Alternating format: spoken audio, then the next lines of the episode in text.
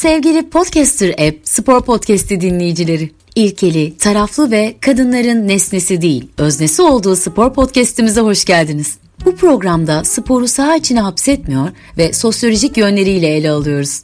Oyunlardan bir dünya kuran ve sporu yaşamın tam da merkezinden anlatan program Anıl Hoca ile yakın markaj başlıyor.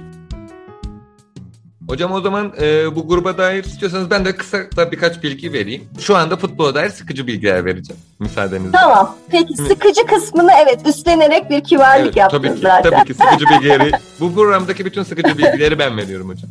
Ben biraz da böyle Hırvatistan ve dair azıcık konuşayım. Sonra size zaten şeyleri soracağım. Yani birkaç sorum olacak bu gruba dair. Daha henüz grubu değerlendirmeyi bitirmedik. Onu Ya daha ana anlatacağım. Evet doğru. Tabii. Ben biraz Hırvatistan'dan bahsedeyim. Bu gruptaki e, favori takım en başta söyleyeyim. Zaten en son bölümde bunu değerlendireceğiz ama çünkü son Dünya Kupası'nın finalisti ve Avrupa Şampiyonası'na 6. kez katılıyorlar şu anda. Yani Evet, Avrupa Şampiyonası doğru. deneyimi yüksek bir takım. 2008'de çeyrek finalde kaybettiler. 120. dakikada kaybettiler öyle söyleyeyim. Elemelerde zaten grup lideri olarak geldiler buraya. Yani zaten bir lider takım. Defansif ve orta sahası çok güçlü. Şimdi bir sürü isim var. Dinleyiciler lütfen esame listesini önüne açsınlar ve baksınlar. Şu anda benim önümde. Ee, tek sorun forvet hatlarına dair. Orayı da çözerlerse sorun yaşamadan bu grupta birincim Hırvatistan. Hani şimdiden son bölüme dair de ilk Aa, birin- birincimi mi? tabii ki birincimi söylemiş olayım. Şey Evet. Modric. Modric oynar Tabii kesin. ki. E tabii ki Modric oynayacak. Yani hocam istiyorsanız konuşalım ama Kovacic, Modric. Brozovic, Pasalic yani şimdi sayıyorum Ama isimleri. daha Sayıyorum saydıkça böyle bunların Or- hepsi şeyde ileride kim var? hocam ileride Forvet. ileride Kramaric oynuyor Hoffenheim'de. Yani kötü bir forvet değil. Çok severim ama bu işte çok üst düzey turnuvalarda bu zorlu maçlarda Evet. ne yapacağını görmediğimiz bir forvet. Bir de Rebic var Milan'dan ama o da tam bizim anladığımız Ha doğru evet. anladığımız tarzda klasik bir forvet değil yani hani böyle kanada yakın ya sol ayağı güçlü ama Evet. evet. bizim işte Beşiktaş'taki Talisca gibi hani böyle gizli forvet gibi Hmm. forvet öyle söyleyeyim. Gizli gizli forvet. Gizli Evet. yani umarım çok gizlenmez hani. Çok çok umarım çok gizli değildir diyorsun. evet. Bir de diğer bahsetmek istediğim takım Çekya. Şimdi Çekya'nın tarihindeki başarılara bakıyorum. 76 Avrupa Şampiyonası şampiyonu. Ancak şöyle bir şey var. Doğu bloğu ülkelerinin hiçbiri blok dağıldıktan sonra bir başarısı yok. Blok dağılmadan önce yani Sovyetleri biliyoruz zaten. Sovyetlerin var bir şampiyonluğu var. Çekoslovakya'nın var ve Yugoslavya'da Yugoslav ekolü dediğimiz ekol oluşturmuş bir Evet. ülkeydi. Ama Doğu bloğu dağıldıktan sonra bu ülkelerin hiçbiri neredeyse büyük bir başarı elde edemedi. İşte Hırvatistan'ın Dünya Kupası finalistliği dışında diyeyim. Bir yandan da çok ilginç bir şey var. Çekya da katıldığı turnuvalarda katılırsa eğer başarılı oluyor. Evet bir de katılıyor da galiba. Mesela Tabii, tabii. ya Hırvatistan'dan çok Euro'ya katıldı bence. Şöyle söyleyeyim 96'dan bu yana her turnuvaya katıldılar. Evet evet yani 2012'de Hırvatistan yoktu. Çekya hepsinde Evet, vardı evet. öyle biliyorum. Hırvatistan'ın bir eksiği var yani bir turnuvaya katılamadı. 96'dan bu yanayı sayarsak işte Doğu bloğu dağıldıktan sonra katıldıkları turnuvalarda. Çekya bütün turnuvalara katıldı. O yüzden turnuva deneyimi yüksek. Bir de şöyle bir özelliği var Doğru. Çekya'nın. Avrupa Şampiyonası elemelerinde İngiltere ile aynı gruptaydı. Ne olduğunu da çok anlamadığımız, bir anlam veremediğimiz Uluslar Ligi'nde de İskoçya ile aynı gruptaydı. Yani bu gruptaki iki takımla da bu sene içinde iki maç yaptı. İngiltere 8, Aa, Tabii İngiltere Avrupa Şampiyonası'na 8'de 7 yaparak geldi. Bir mağlubiyeti var Çekya'ya. aa öyle mi onu bilmiyordum. Evet, Aa, Bir maçta 2-1 yeniliyor. Yani Çekya 2-1 yeniyor İngiltere'yi. Diğer maçta 5-0'la geliyor. Bu arada İngiltere hani şunu da bahsedeyim. de Sıkıcı kısım madem. O, o bilgiyi de vereyim. İngiltere elemelerde korkutucu bir performans gösterdi. Kimsenin karşılaşmak istemeyeceği. Yani 5 attı, 6 attı, 7 attı. Ya ben eleme maçlarını çok takip etmedim ama bence kriz krizi fırsata çevirdi İngiltere yani. Ee, herhalde en çok İngiltere'nin işine gelecek bu şey turnuvanın ertelenmesi öyle düşünüyorum. Hocam kim yorumlasa kendi yorumladığı takımla ilgili bu yorumu yaptı bu arada. Mesela enteresan bir bilgi vereyim size. Herkes, herkes kendi takımıyla ilgili, kendi değerlendirdiği takımla ilgili bizim çok işimize yaradı diye konuştu. Onu da söyleyeyim. Ee, Çekya ile ilgili küçüklüğümde işte o zaman Çek Cumhuriyeti'ydi. Böyle çok hayran olduğum bir takımdı. Bunu belirtmem gerekiyor. Rosicki, Koller, Simicer, Nedved, Poborski. Bu isimler böyle benim küçüklüğümün hep kahramanlarıydı. Ve tabii ki küçüklükten beri böyle orta alt takımı desteklemeye de alışmışız. favori olmayan, favori olmayan bir takım tutmak. Yani Çekya benim öyle tuttuğum takımlardan biriydi. Bu turnuvada da Hırvatistan öyle görüyorum mesela. Hani evet bir şeyler yapabilecek potansiyele sahip takım olarak Hırvatistan'ı görüyorum. Bu iki takımla ilgili sıkıcı bilgileri ben vermiş olayım şu anda. Hayır e, çok doğru. Şimdi Ç- Çekya'nın şeyi hani Euro e, deneyimi çok fazla ama Hırvatistan'ın da Avrupa e, futbolu deneyimi çok fazla. Yani çok enteresan. 1900 yani e, Hırvatistan en erken bağımsızlığını kazanan ülkelerden biri y- Yugoslavya bağlamında. 91'de bağımsızlığını kazanıyor, 92'de FIFA'ya giriyor. 93'te UEFA'ya giriyor. Yani bu hani demin bahsettiğim bu Avrupa'ya yüzünü dönme meselesini futbol üstünden de yapıyor yani. Evet yani Euro şeyine bakınca e, Çekya hepsinde var. E, 2012'de yok galiba şey Hırvatistan. E, ama Hırvatistan'da böyle bir Avrupa'ya dönme, yüzünü dönme üstünden bir futbolla öyle bir ilişkisi de var yani öyle görüyorum. O zaman e, gruptaki takımlarla ilgili istiyorsanız kısa kısa anılarımızı anlatalım. Ben e, başlayayım sonra size devredeyim. Gruptaki tamam. Çekya ile ilgili aslında biraz anım var. Anı da değil aslında bir önerim var. Gençlere Çekya'ya gitmek isteyen gençlere dair. Prag'da bulundum. Gençlere önerim şu. Çok emin olmadığınız bir ilişkide e, karşı cinsle beraber lütfen Prag'a gitmeyin. Çünkü Prag dünyada görebileceğiniz en romantik şehir. Prag'a gittiğinizde insan şair olabilir, roman yazabilir. Yani Prag'a gittiğiniz an bunların hepsini yapabilirsiniz. İnsan içindeki bu duyguları çok canlandıran, besleyen e, güzel bir şehir. Herkes görsün tavsiye ederim ancak dediğim gibi biraz dikkatli olmak lazım. Biraz kendini bilmek lazım. Eğlence sektörü çok gelişmiştir. E, arpa suyu e, çeşitlerini lütfen deneyin. Onu tavsiye edebilirim. Prag çok da güvenilir bir şehirdir onu da söyleyeyim. Evet. Gönül rahatlığıyla gece gecelere kadar eğlenebilirsiniz, taksiciye güvenebilirsiniz. O yüzden Çekya'ya dair de bir sempatim de buradan gelir. Bunu söyleyeyim ve o zaman sizin engin deneyimlerinizden İngiltere, İskoçya ve Hırvatistan'ı evet. alalım hocam. Şimdi tabii İngiltere'de ben 5 yıl yaşadım ama e, yani tabii ben öğrenciyken e, Erasmus icat edilmemişken daha doğrusu Türkiye Erasmus programının bir parçası değilken affınıza sığınarak. Erasmus hala yaşarken. Ben de diyecektim ki bu Twitter'daki Z kuşağı diyorlar ya helvası da yapalım yani o şeylere maruz kalmayayım ama e, yani hakikaten ben öğrenciyken Türkiye Erasmus programı bir parçası değildi ama işte başka e, Avrupa Birliği projeleriyle falan zaten benim yani yaşamak için gitmeden önce gittiğim ilk ülkede İngiltere'de İngiltere'ydi ve Leeds'ti. Ve Leeds tam bu Leeds United Galatasaray meselesinden birkaç yıl sonraydı. Ee, böyle bir talihsiz durumdu var. Neyse ee, şimdi ben e, İngiltere'de işte Birmingham'da 5 yıl yaşadım. Doktoramı orada yaptım. Tabii çok fazla onun için anı birikti. Yani çok fazla şey anlatabilirim ama biraz daha futbola yakın olsun e, istedim bugün düşünürken ve e, tabii ki geldi böyle bir adı aklıma. Şimdi İngiltere ile ilgili önce şu gözlemimi paylaşayım. Sonra hani anlatacağım şeyi biraz daha anlamlandırabilirsiniz belki. E, şimdi İngiltere'ye gidince tabii bir kültür şoku değil ama bir hani kültüre alışma süreci oldu. E, yani birçok şey farklıydı falan ama benim en böyle çarpıcı gördüğüm şey hani İngiltere'ye dair e, böyle üç tane anahtar kelime söyle deseler bunlardan biri düzenleme olur, regülasyon. Yani her şey her şekilde regüle ediliyor, kurallara bağlanıyor falan böyle bir şey. Bu tabii hani Türkiye gibi biraz daha bunların esnek olduğu, kaosun hakim olduğu ülkeden gelince biraz enteresan gelmişti özellikle doktora zamanı ilk gittiğimde. Şimdi bu bir yandan çok iyi. Yani ilk gittiğinizde vay e, işte medeniyet böyle bir şey diyorsunuz. Çünkü işte bir e, ne bileyim barbekü yapacağınız zaman size işte kask veriyorlar. işte yanmaz yelek veriyorlar falan. Ve her şeyin bir önlemi, formu ve kuralı var yani falan. Hocam burada inşaat işçilerine vermiyorlar o kaskı. Yani İngiltere'de dünyanın en e, işçi güvenliği yüksek olduğu yer sayılmaz ama e, çünkü bunun e, tam da oraya geliyordum zaten. Bunun bir de şöyle bir dezavantajı var. Şimdi her her şey bir kurala bağlanınca insan faktörü ortadan kalkıyor ve kurallar yani azıcık kuraldan sapma olunca sistem çöküyor. Yani hiçbir esneklik yok falan. İşte milyonlarca form doldurmak zorundasınız. İşte bir bankada 3 ayda anca hesap açıyorsunuz falan. Böyle yan şeyleri de var. Şimdi bu regülasyon meselesini bir maçta nasıl e, yaşadım onu anlatacağım.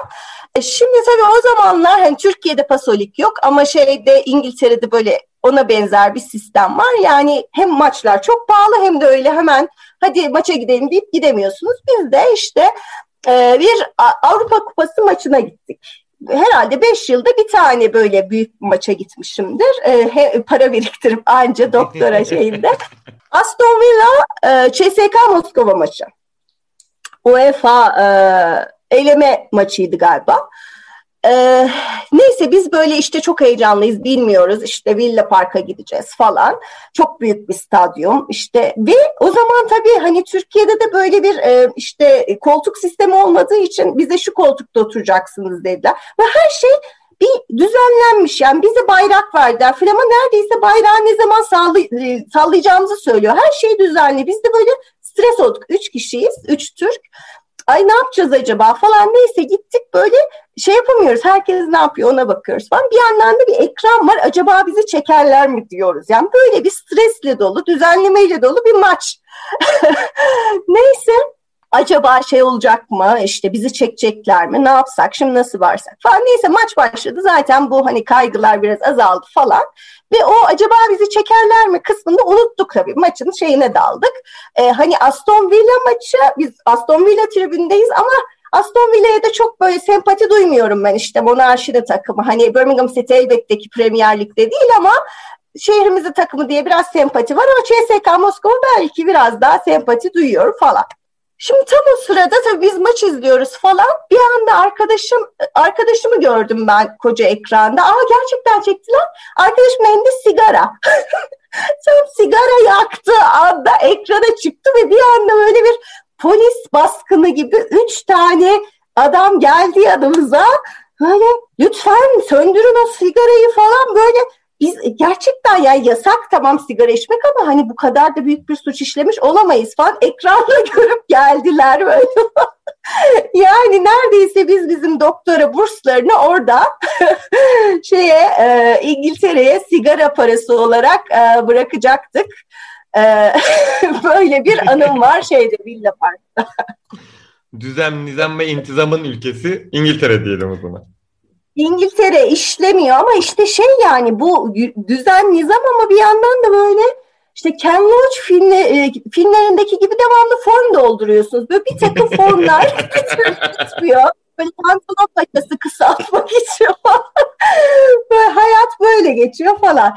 Ee, şimdi yani ben Birmingham'ı çok seviyordum. Yani çünkü hani İngiltere'de bir büyük bir kentte yaşamıyorsanız hayat biraz yeknesak ve durağan olabilir. İngiltere e, şey Birmingham tabii çok büyük bir şehir. Ee, çok göçmen, çok çok kültürlü bir şehir. İşte ne bileyim ben çok güzel bir gece hayatı var. Çok güzel bir senfoni e, salonu var falan. Ben çok güzel bir e, öğrencilik zamanı geçirdim ama tabii çok da seyahat seyahat ettim. E, İskoçya'ya da gittim. Yani 4-5 kez herhalde. Edinburgh'a da gittim. E, orayla ilgili ben çok sevdim. İskoçya'yı ve Edinburgh'ı çok sevdim. Biraz daha yukarılara da gittim aslında. Highlands'e kadar çıktık sanıyorum. Evet. En enteresan anılardan biri İskoçya'ya girişte şimdi uçakla git yani trenle de gidilebilirdi ama bir şekilde uçakla gittik falan. Ve bende tabii haliyle Türkiye pasaportu var. E, bir gri pasaport var. Ben hani şey olduğum için e, araştırma görevlisi olduğum için ve böyle kapıdaki adam zaten ne söylediklerini anlamak mümkün değil. kapıdaki e, şeyle görevliyle böyle konuşurken tartışma da değil. Yani bir şey anlamaya çalışıyor. İşte bir form doldurmam gerekiyor onu anlatıyor falan. Dedi ki vallahi dedi bilmiyorum. Siz bu işi Avrupa'da nasıl yapıyorsunuz bilmiyorum ama burada böyle dedi. Şimdi yani Allah Allah bu benim repliğim aslında yani Avrupa hani bir anda Avrupalı oldum İskoçya'dan İngiltere'den gittiğim için mi öyleydi yoksa Türkiye pasaport yüzünden bilmiyorum ama hani öyle bir hani kimlik pazarlığı oldu orada. Bu da İskoçya'dan hatırladığım bir şey. Belki bu İskoç e, futbolu üstünden de böyle düşünebiliriz. Hocam peki Hırvatistan?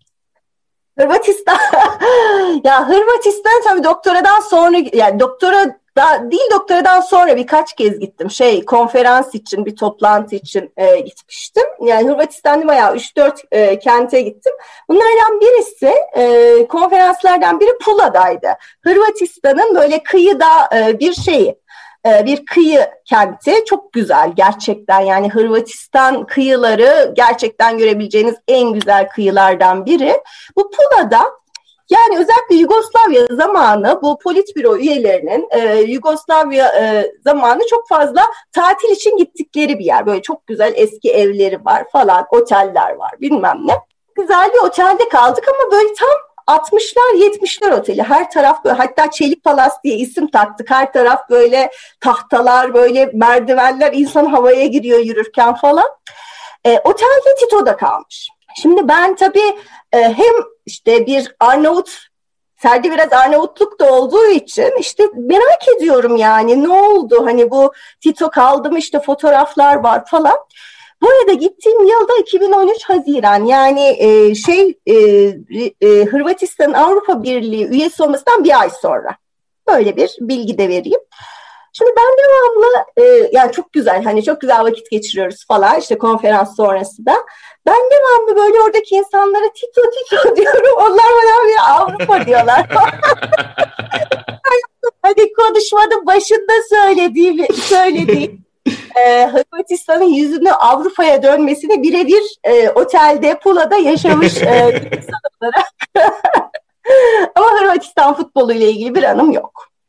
Hocam o zaman bu keyifli birinci bölümümüzü e, bitirelim. İstiyorsanız grup değerlendirmemizi yaptık. Şimdi programımızın ikinci bölümüne geçiyoruz. Altta kalan tercihler bölümü. Ben size çoktan seçmeli, çok dediğimde iki bu arada. Yani çok da çok değil. İkiden seçmeli, hı hı. bazen üçten seçmeli sorular soracağım. Cevap formatında özgürsünüz. Birini seçebilirsiniz. Hiçbirini tamam. seçmeyebilirsiniz. Hepsini seçebilirsiniz. Türkiye futbol tarihinden birini silecek olsaydınız hangisini silerdiniz? Emre Belözoğlu, Ümit Özat, Melih Şendil. Hmm, güzel soru. Şimdi benim bizim Ankaralar Özat diye bağırıyordur ama sanıyorum Emre Belezoğlu'nu silerdim. Yani hani temsil ettiği şeyler açısından yani işte e, Ümit Özat da dünyanın en e, feminist teknik direktörü sayılmaz.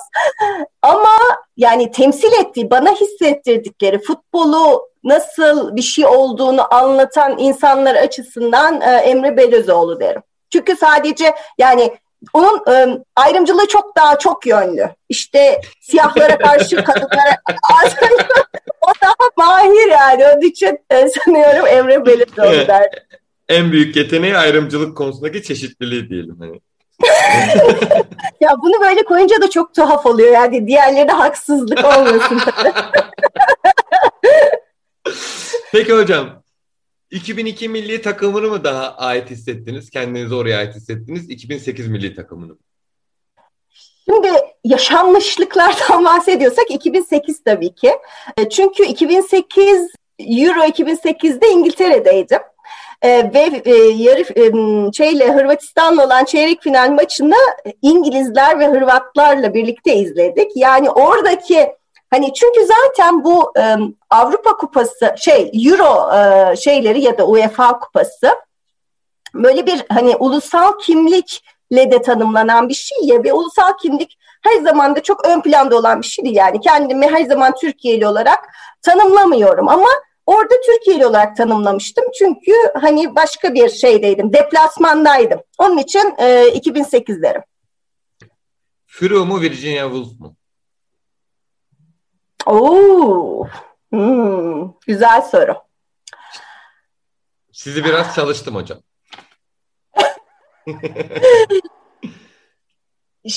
Şimdi Fro derim ya herhalde. Virginia Woolf yeterince şeye yaklaştı. E, Frida Kahlo'ya yaklaştı şey ikonu olmak konusunda, pop ikonu olmak konusunda. Yani çok önemli bir yazar. E, temsil ettiği, anlattığı şeyler, verdiği mesajlar çok çok önemli ve benim de çok severek okuduğum bir yazar. Ama Fro'nun e, daha anlaşılmayan ve hani daha derinden bir yerden bir, bir şeyler söylemeye çalıştığını düşünüyorum. Onun için Furu derim. Birmingham mı Londra mı? Oo, tabii ki Birmingham. E, tabii ki Ankara. Demem gibi bir şey bu yani. e, bunda daha çok anı anlatmayayım isterseniz. Ama tabii yani şöyle e, diyelim. Hani Londra'ya gitmenin en güzel tarafı Birmingham'a dönmek. Tam bir Ankara cevabı oldu? Peki hocam biraz uzun bir soru. Gençler Birliği önümüzdeki sezona teknik direktör değişikliğiyle girecek olsaydı takımın başına kim geçerdi? Mustafa Kaplan mı? Mustafa Kaplan mı? Ay yapmayın ya. Geçmesin. Özcan bizatihi geçsin. Umuyorum yani. Niye orada öyle bir e, Mustafa Kaplan propagandasına maruz kaldım bilemedim ama e, yani umarım devam eder. Hocam çünkü ortalama yılda üç kere geliyor. Herhalde. Peki hocam kop tribünü mü çarşı tribünü mü? Çarşı. Çar, yükse, hep, hepimizin biliyorsunuz bir aralar yükseleni çarşıydı. Peki çarşı mı Alkaralar mı? Aa, tabii ki Alkaralar. Böyle arkadaki bayraklarla flamalarla değişecek bir şey değil bu. Behzat Ç. mi Leyla Mecnun mu? Leyla ile Mecnun? Aa, gerçekten çalışmışsınız siz um, şimdi bir Behzat Ç'nin bir anti kahraman olma hali var. Leyla Mecnun'un da Leyla ve Mecnun'un da o şeyi ne çok seviyorum. O absürt yani hayat kadar absürt halini çok seviyorum. Ee, ikisi de diyorum. Seçmiyorum. Seçmeyi reddediyorum. Böyle bir hakkımız var. Ayrancı mı Dikmen mi? Um,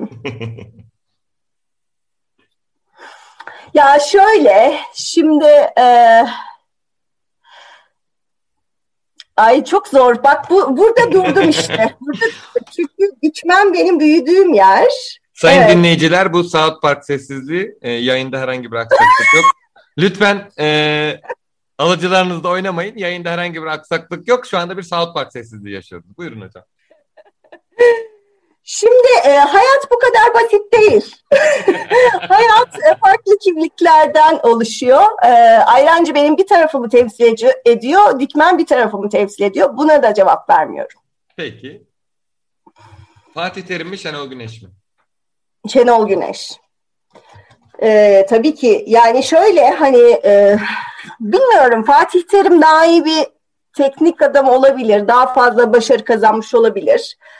E, ki Şenol Güneş de bence çok başarılı bir e, teknik direktör. Ama Fatih Terim'in o yani o güç zehirlenmesini sevmiyorum. O ta- yani futbol eşitti. O Fatih Terim şansını sevmiyorum galiba. Şans iyi bir şey hayatta ama e, keşke keşke başka şekilde gösterse kendini diyebilirim. Peki hocam, e, tarihte bir yolculuk makinesini icat etmiş olsaydık bugün. 2003-2004 Gençler Birliği'ni izlemek mi isterdiniz yoksa 99 ODTÜ Bahar Şenliği'ne mi dönmek isterdiniz? Ay gerçekten vallahi şimdi bayılacağım. şimdi maalesef ben Gençler Birliği 2003-2004 şeyinden uzak kaldım.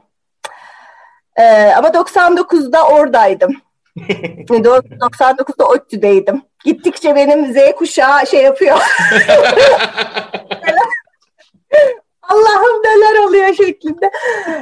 Ya bahar şenliğine dönebilirdim sanıyorum. Çünkü Gençler Birliği'ni her şekilde seviyoruz biz. 2003-2004'teki gibi olmasa bile. Tahminim, Çok politik oldu ama tribündekiler affetti. tahminimde yanılmadım. Özcan Bizati mi yoksa Nobre mi? Ya Özcan Bizati derim herhalde. Yani e, tabii çok kısa, çok kısa, az zamanda büyük işler başardı. Yani bu hayatın geneline yayılmayabilir. Yani tekrar Gençler Birliği'nin şey e, çalıştırırsa aynı şeyler olmayabilir ama e, yani çok iyi hissettirdi taraftarı. Takımı toparladı. Hani küme düşmek düşmemekten bağımsız olarak. E, onun için e, Bizati derim. Yani Nobre e, yani evet Bizati derim. Bir de Ottülü.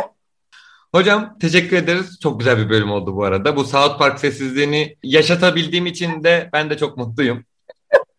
bu programdaki bu bölümün en sevdiğim özelliği e, konuklara South Park sessizliğini yaşatabiliyorsam demek ki başarılı çalışma yapmışım demek. Benim açımdan böyle yorumluyorum çünkü kendi açımdan. Ben bence de ben, vallahi ter bastı ya bu. ben de soracağım bir dakika. O zaman ben, Buyurun benim de hocam. bazı sorularım. Peki buyurun hocam. Düşünüyorum bir dakika. Ali Metin Feyyaz mı? Ee, yoksa Bebeto, Romario, Mehmet Mazinho. Metin Ali Feyyaz. Geri kalan hiçbir şey dinlememe gerek yok benim için. Çünkü ben Öyle mi? hocam ben 87'liyim. Yani gözümü açtığımda Metin Ali Feyyaz'ı görmüştüm öyle söyleyeyim. Ya ben- tamam peki. Zaten bunu söyleme fırsatı ver, verdim. Biliyordum yani hocam. Yani sebebini söyleyeyim. Bir de hocam şöyle bir şey var. Yani ne kadar özendiğimi söyleyeyim. Normalde benim dönemimdeki kuşaktaki çocuklar hep çift isimli falan olmaya başlamıştı yeni yeni. Tabii Ben tek isimliyim.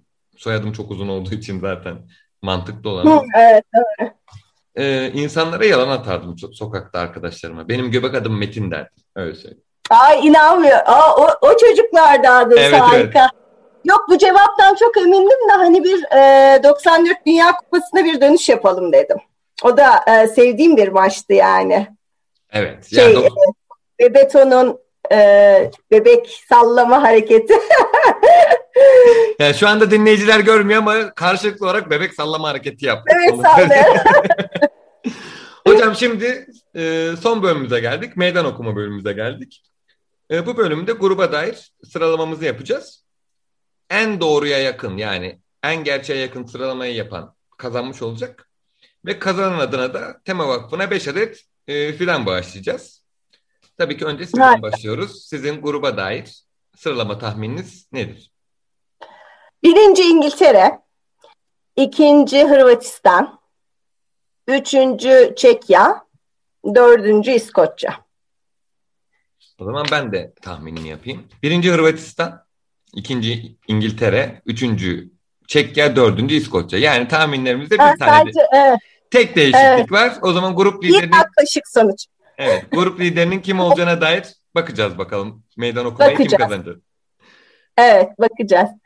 Hocam gerçekten çok teşekkür ederiz. Gerçekten çok keyifli bir program oldu. Dinleyiciler de muhtemelen ona dinleyicileri de geçecektir. Bizim ne kadar biz en azından klasik bir klişeyi de gerçekleştirmiş olalım. Biz bu programı çekerken çok eğlendik. Umarım dinleyiciler de çok eğlenir. Çok keyifli bir çalışma oldu. Albüm çalışması gibi. Ee, yok ya ben de çok eğlendim. Gerçekten yani e, hani hem futbol hem e, tarih hem hayat çok yani çok güzel. Çok teşekkür ederim. E, formatı da çok beğendim. Biz teşekkür ederiz. E, buradan yetkililere sesleniyorum. Bu formatı takip ettiniz. Şey. Evet Podcast Rap Spor Podcast'ı dinleyicileri bir yakın markajın daha sonuna geldik. Bugün İngiliz aksanıyla bizleri kendine hayran bırakan Başak Alpan hocamızla beraberdik. See you mate diyor. Ki Kendimizin İngilizcesini sorguladık. Ne kadar İngilizce bilgi, bildiğimize dair kafamızda Ay, soru işaretleri oluştu. Ee, Başak Alpan hocamızla beraber Euro 2020 D grubunu yakın markaja aldık. Sevgiyle, dayanışmayla ve sporla kalın. Hoşça kalın.